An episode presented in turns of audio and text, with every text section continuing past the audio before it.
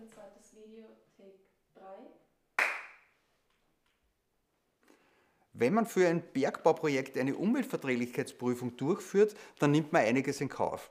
Höhere Projektkosten, verstärkte Beteiligung der Öffentlichkeit und eine vertiefte Beurteilung des Projektes. Und insofern muss man sich ganz bewusst entscheiden, ob man in die UVP geht oder ob man die UVP vermeidet.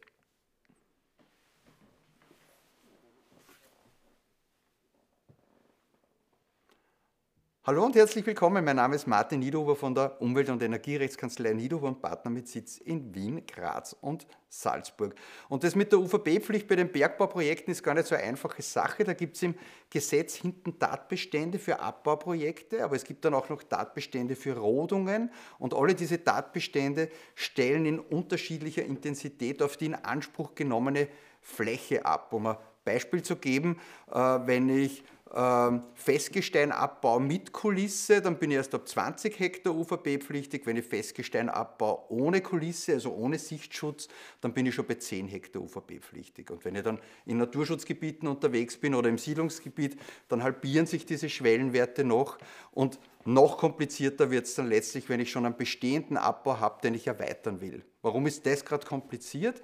Weil da schaut man sich dann die Flächeninanspruchnahme der letzten zehn Jahre an. Und wenn in den letzten zehn Jahre, Jahren 20 Hektar in Anspruch genommen worden sind, dann rutsche ich wiederum in die UVP-Pflicht rein.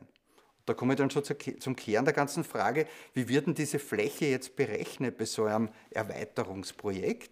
Äh, und da gibt es äh, ein paar Grundsätze, die sind äh, letztlich relativ weitgehend. Die Grundsätze sagen, ich betrachte alle Abbauprojekte der letzten zehn Jahre, egal ob genehmigt oder nicht genehmigt, also jeden Eingriff, der da passiert ist. Ich betrachte alles, was genehmigt worden ist in den letzten zehn Jahren, egal ob ich es umgesetzt habe oder nicht. Und da lege ich dann auch noch die neue Fläche drauf. Ja? Und wenn das in Summe dann eben über diesen 20 Hektar liegt, dann rutsche ich in die UVP-Pflicht.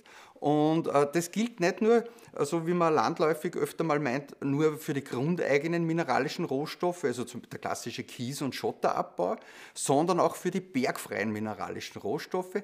Die können genauso in die UVP-Pflicht rutschen. Wenn Sie über diesen Tatbestand die UVP vermeiden können, übersehen Sie nicht, dass es auch noch einen eigenen Rodungstatbestand im UVP-Gesetz gibt. Auch der kann Sie in die UVP-Pflicht sozusagen schicken. Der funktioniert ähnlich, aber dann im Detail doch wieder ein bisschen anders. Sie müssen also beides im Blick behalten, um aus der UVP rauszukommen. Den nehme ich. Ja, super. Besser wird es nicht. Perfekt. So, dann danke. Danke.